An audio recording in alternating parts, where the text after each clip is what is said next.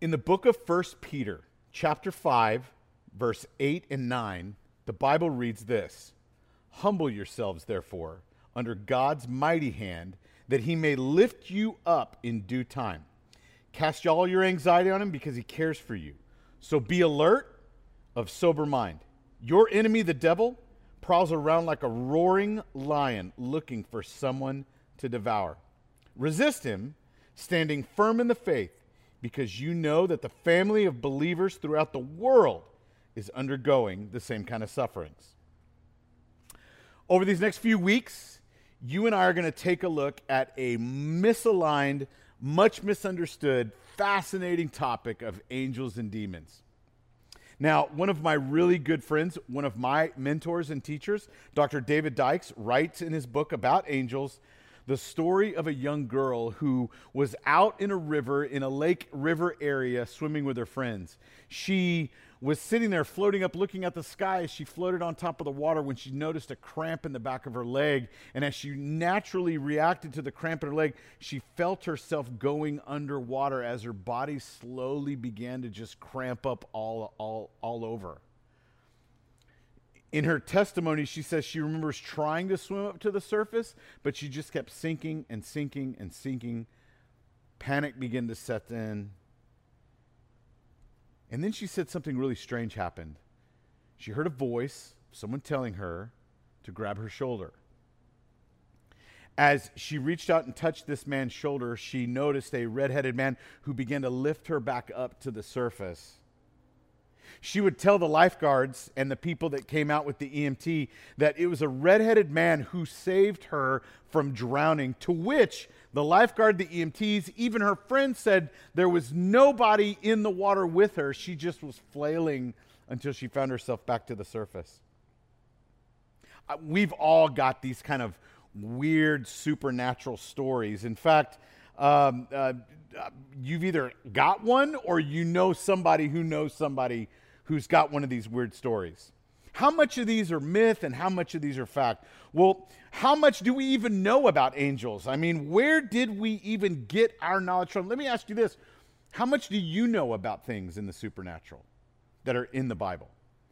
And, and, and these subject matters like angels and demons, think about it for a second. Where do you specifically get your knowledge from? Webster's dictionary defines supernatural as this things of or relating to an order of existence beyond the visible universe. I've got to admit, most of us get our ideas about angels and demons from pop culture, from movies, from characters. Or maybe your idea of angels and demons, you're sitting here like, man, like, like, like, I don't even want to talk about it. Or you're on the other extreme where you're like, man, there is a demon and an angel under every rock, under every chair, in that dark corner in my house. I think some people actually develop an unhealthy obsession about angels. This is why we're doing this study over the next three weeks. We're doing this because we want you to be grounded like 1 peter chapter 5 says. We want you to be rooted in the word of god so that you can understand. And so i've got actually three goals over the next several weeks as we talk about this. One goal is i want you to understand that jesus is superior to everything. If you've got jesus you're already on the winning team right? Number two i want you to not uh, be apathetic or neglect what the truths are that are out there for your own benefit and christian growth and then number three, I want you to be able to discern the difference between fact and fantasy, right? So let's just jump in today. What are the facts? What are the facts? There's seven things we're going to talk about today that I really want you to kind of tune in on because a lot of us we really get our ideas out of out of out of kind of some, maybe some things that are myths. For example, one of my earliest memories of angels is that classic Christmas movie It's a Wonderful Life right? Where the main character goes and he has this imaginary life uh, uh, where, where, where the angel takes him on a journey of what his life would look like if he never even existed. And at the very end of the movie, when everything comes back together, I know, spoiler alert, but you've probably already seen the movie several times before. The, the, the, the protagonist of the story, Jimmy Stewart, the actor, he picks up his little daughter Zuzu, and, and as they're at this big party and they're singing, there's a bell that goes off, and Zuzu looks at her dad and she says, teacher says every time a bell rings, an angel gets his wings, right? Well, is that even true? So let's talk about seven things that are seven major myths that you and I think about. Myth number one is uncle an angel, right? We've been to several funerals, several events where, where, where, people have said, Oh, my auntie, my uncle, my grandma, my grandpa, they're up in heaven now, and I guess they're an angel. Well, what's interesting is that the Bible actually says otherwise. The Bible says we're actually going to judge the angels. So the good news for you is, is, is uncle an angel? No. He's, if he's got Christ's life and he went to heaven, he's actually judging angels, which lets us know this you and I are created for specific reasons. Colossians chapter 1, verse 16 says that everything has been created by God and everything has been created for his purpose. You have a purpose. I have a purpose. Angels have a purpose, and they're not all the same purposes. In fact, Mark chapter 12, Jesus is being asked a story about marriage, and he says that it's not going to be like that in heaven. Not that we're not going to be married in heaven. It says that there's going to be no longer any more marriages in heaven, actually, is what the, the passage is talking about. And it says that there's angels and there's humans, and we're going to be like the angels. We're not going to be angels, we're going to be like the angels. In fact, one other thing we need to understand is that, is that they have a different way of even operating in Genesis chapter 19, there's the story of the angels that come into Sodom and Gomorrah and how the, how the men of Sodom and Gomorrah, they actually wanted to have relations with these angels. So that these angels, they, they, they looked like men, but they weren't men. In fact, Genesis chapter 6 says that there's a difference between men and angels, or mankind and angels, because it says the sons of God, which the Hebrew derivative of those words actually mean angelic beings, were actually having relations with humans, and they were giving birth to the Nephilim, which is a whole nother crazy subject matter that I don't even have time to get into today, but it's a fascinating topic that I've spent the better part of, I don't know, 15 years trying to study. Angels don't die. We die, right? Our bodies die and then our spirits go to heaven. Angels don't die. In fact, Hebrews chapter 9 verse 27 says it's appointed once for a person to die and then comes the judgment. Angels aren't given this. They're they're they're different, right? Luke 20 says that we are like angels, but we don't become angels. Revelation says what happens to humans in chapter 20 verses 14 is that, is that people that don't have Christ, they die physically, and then they have a second death, which, if you have Christ, you don't experience that second death. So, is uncle an angel? No, uncle is not an angel. Uncle is a human that has been created by God for a purpose. You and I are created by God for a purpose. Angels are created for another purpose. And we're going to get into that next week, what that purpose is of what angels do. A second myth that we often have is, well, are they chubby babies, right? Like on the Hallmark cards, on the different things, are they chubby little babies? Well, the interesting thing is, do, do they even have wings, right? Well, in Genesis chapter 28, verse 12, there's a passage about Jacob looking up and seeing angels ascend and descend on a ladder. Here's kind of the common sense thing, all right? If they have wings, why do they need to climb a ladder, right? There's no mention in the Bible of them being little babies. In fact, all the mention of in, in, in the biblical terminology is that they're masculine, all right? That all the angels are given in a masculine tone. And number two, they're all adult oriented. When they were when they came to earth, they were never seen as little babies. They were always seen as men. In fact, they were mistaken as men. So where do we get this idea of these chubby little babies and or, or, or, maybe very effeminate people with flowing hair and all this kind of stuff? It actually comes more from the Renaissance art. Paintings like Da Vinci's Annunciation or his painting of the coronation of the Virgin actually shows his depiction, but it's not rooted in the Bible. It's, it's rather rooted in more Renaissance art history.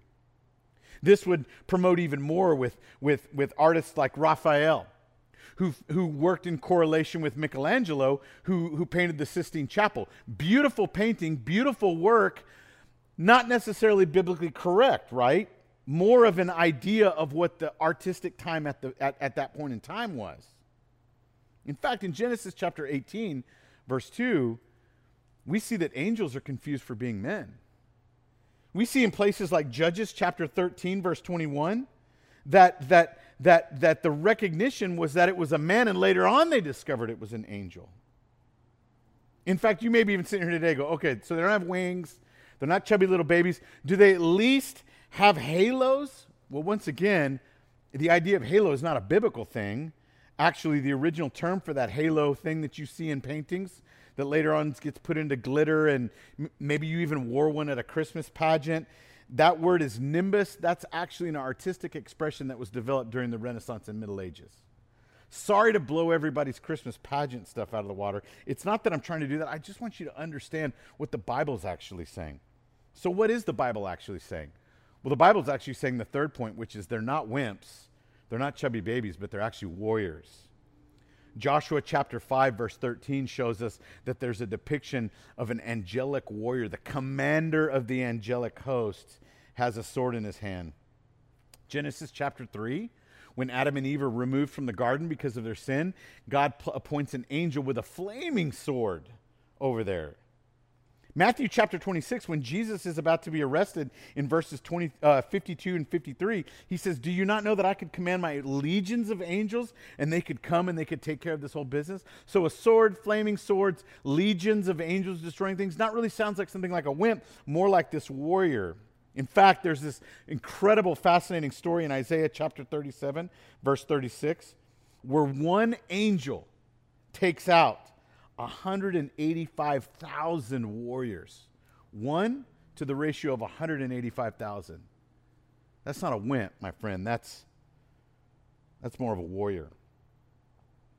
So, uncle's not an angel. They're not chubby babies. They're not wimps. They're warriors. You may be sitting, okay, okay, okay, okay. Fourth myth do they at least play harps? We don't get this from the Bible, the idea of them singing or playing music. We actually get it from an old Christmas uh, uh, uh, song, Angels We Have Heard on High, right? So, what actually does the Bible say? Well, there is one reference in Job chapter 38, verse 7, where it says, The morning stars sang, but it's also the same kind of poetic language where later on we see in Isaiah 55, 12, that the trees clap their hands. So is it that trees were literally clapping their hands? Trees don't have hands. But that, but that artistic, poetic metaphor is maybe what's being talked about in Job. And you're going, Trev, I'm not even talking about those Old Testament passages. I'm talking about, like in Luke chapter 2, the birth of Jesus. Okay, let's go to Luke chapter 2. The Greek word is actually lego, it means to proclaim or to speak. The angels don't show up singing, they show up speaking and proclaiming that Jesus has been born.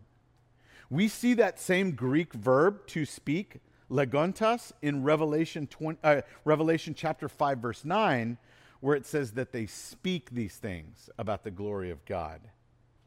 So, they're not playing harps according to the Bible. They're not up there singing all the time. They're not just little babies up in the clouds. These are warrior people that have a specific task. And so, as I've hit just four of the seven of the myths, I want you to understand that next week I want you to tune back in and because we're going to talk about what do these angels do. But this goes to my fifth myth right here. Can I even see them? Hebrews chapter 13 verse 2 says that you and I uh, we may be entertaining angels and we're not even aware. And when we do actually see an angel in its full presentation, we see this in Revelation chapter 22, verse 9, where John sees an angel and he falls down and he wants to start worshiping the angel. And the angel has to say, Get up, don't worship me, worship Jesus, which is going to be week three, actually, where we're going to talk about what's the message of what the angels are.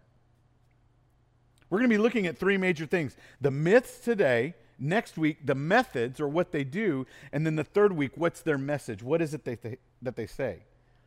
You and I are taught in the Bible, like in Hebrews 13, like in Revelation 22, that there are moments where we've probably seen them and we are not even aware that they're out there. There is a great passage in 2 Kings chapter 6 verse 17 though that we do need to be aware of some of the things that's going on. We don't need to just neglect, we don't need to be apathetic towards it. But there's a story in 2 Kings chapter 6 verses 17 where the prophet Elisha is being threatened and his servant is really nervous. And Elisha says, Oh, I pray that my servant would be able to have the, the eyes to see what's really going on. And at that moment, it's revealed to the, the, the servant, the, the angelic army that's literally protecting this prophet while he's under this threat from an enemy. Sixth myth are, are all angels good? Well, in Matthew chapter 25, verse 41, Jesus actually makes a reference where he says, Depart from me, and go back to uh, the devil and those fallen angels, all right? We have a couple of passages in Ezekiel and Isaiah where there's this idea that the angelic host rebelled, part of the angelic host rebelled against God and were cast down to earth. Not all angels are good. It's kind of interesting because sometimes I'll run into somebody and they'll want to give me kind of their freaky God story. You know what I mean by the freaky God? Like the weird supernatural story. And I'll begin to listen, not from the event, but more from what does Scripture say, right? So, just to be very candid, when somebody comes up and they're like, man, I saw this angel, right? And I know what you're thinking. The husband that's sitting right there, he's like, well, I'm married to an angel. I'm not talking about that. I'm talking about the person that's like, well, there's this angel. And they start doing this whole extra biblical thing, uh, something that's not in the Bible, something that doesn't honor God, something that doesn't glorify God, something that brings about confusion rather than order. At times, I kind of go, hey, maybe it was an angel, but it wasn't necessarily a good angel, right? Because we do know that there are some angels who fell. Who was it that led them? Well, that's, that's the seventh myth that we believe. Is Satan an angel? That's why I opened up with this scripture. There is the devil. He roars like a lion, and we can st- resist him by standing firm in the faith. Second Corinthians chapter 11 verse 15, 15 says he masquerades like the angel of light actually. He is an angel. In fact, I think that's one of the biggest myths is that you and I tend to think that Satan is actually more powerful, like he's God's yin to yang, so to speak. He's the opposite. In fact, a few weeks ago, we played this game where I asked you, I'll give you a word, you give me the opposite. So if I give you dark, you say light. If I say fast, you say slow. If I say tall, you say short. If I say cold, you say hot. If I say Satan, you say God. But here's the deal God has no equal. Jesus has no equal. The Holy Spirit has no equal. Satan, literally the word is Aramaic, it's hasatan, it means adversary, was an angel, most notably Lucifer, who fell. Now, this is widely debated, and I don't have time to go into all the different theories of is Lucifer Satan and all this kind of stuff, but what we do need to understand is this the evil spirits that are in this world are nowhere near comparable to the power of Jesus and the Holy Spirit that lives in you if you have Christ. So here's what I want to accomplish today and over the next several weeks the three big questions. What are the myths that we bring into the supernatural? What are the, what are the methods about living in and walking in the supernatural? And then, number three, what is the message behind all of this? And this is maybe where I want to finish off today with. What myths do you believe? What myths do you believe about angels? How rooted in the Word of God is your belief and understanding of angels? If you go to the app, I've submitted two videos that I really want you to take a look at by the Bible Project that are done very, very well about this subject. I've got two that I want you to look at over the next week. So if you get a chance, look down at those two videos that are down there and really begin to ask yourself what are the myths that I have? What are the misunderstandings that I have about angels? But you may be asking this today. There's some things, hey, Trev, before we even get to angels, there's things about myself that I'm not quite sure about. Or you may be sitting here today going, well, if I've missed about angels and I've missed about myself, what am I missed about Jesus? And this is where I want to close this with today. You and I tend to believe a lot of myths. And I want you to be rooted like I came full circle. Verse 8 of 1 Peter chapter 5. Be alert. Be of clear thinking. Why? Because the enemy, the devil, prowls around like a roaring lion. He looks for someone to devour. So resist him. How? How do you resist the mist? How do you resist the chaos? How do you resist the confusion? Will you stand firm in the faith. The faith of what? Well, the faith that Jesus is God's son, Romans 10 9, and that he died on the cross to pay for your and mine's rebellion. And when he paid for that rebellion, he, he took it all and he said, It is finished. And then he died. And then he paid that penalty. But then he also showed that he had the power over life and death by resurrecting from the dead on Easter Sunday. That's what we put our faith in. Why? Because look at the rest of verse 9. Because you know that there's a family of believers, there's all these other people around the world that are uh, uh, uh, ungo- uh, uh, undergoing the same kind of sufferings. So, what I want you to understand is this we don't have to live in myth, we can live in clarity.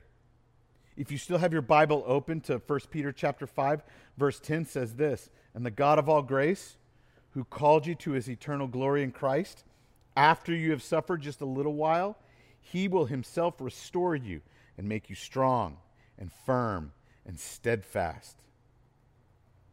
So, I want you to leave today with this. I want you to be strong and firm and steadfast. And how do you do that? Well, you find clarity on who Jesus is first. Let's make it about Jesus. Jesus is the Son of God who died on the cross for you to pay for the punishment of your rebellion against God. And, and in that, he takes your sin, wipes you clean, and yet he's killed for it because that's how deadly our sin is, and yet he's resurrected. So maybe right now, if you'll just bow your head and close your eyes, just to kind of get alone for a second, ask yourself this What are the myths I have about myself? What are the myths I have about Jesus? Who really is Jesus? And you may want to say, Jesus, I want to know you personally. I want to know you in a firm and strong way that's real. I accept that you died on the cross for me. I accept that the reality of that was that my sin put you to death, and yet you were so powerful because you're God. You were resurrected from that death and you conquered death and life. So, thank you that you did that for me. And would you please come into my life? Would you be my king? Would you understand that all things, friend, have been made by God and have been made for a purpose? And you can discover that purpose by asking Him even today God, I acknowledge that you've created me. I acknowledge that you're my Savior. And as I've asked you to forgive me of my sin, and as you come into my life as my King, show me what that purpose is. Not only show me what the purposes of angels are and what other people are and all this kind of stuff, show me what my purpose is. Let me quit living in myth. Let me start living in reality. If you prayed something like that during this time, just text the number down below on the screen. We'd love to get in touch with you because we want you to know that this is not the end of anything. This is just the beginning of something brand new for you. And we'd love to walk with you on that journey. We have a lot to cover. We have a lot to cover. My original notes had 16 different parts to it. I know, total Bible nerd moment, right? We're only going to be able to cover three of those things. So we've got a lot of ground to cover, right? Like the old song, we got a long way to go and a short time to get there. But I hope today we've just begun to kind of clarify some of those things. Take a look at some of those videos down below. Go back and see the scriptures that we kind of threw really quickly today. And as you do, may you be blessed in knowing that God wants to be gracious to you. He wants to lift his face towards you and be friends with you by becoming your king, becoming your savior. And may you have peace in that. In Jesus' name.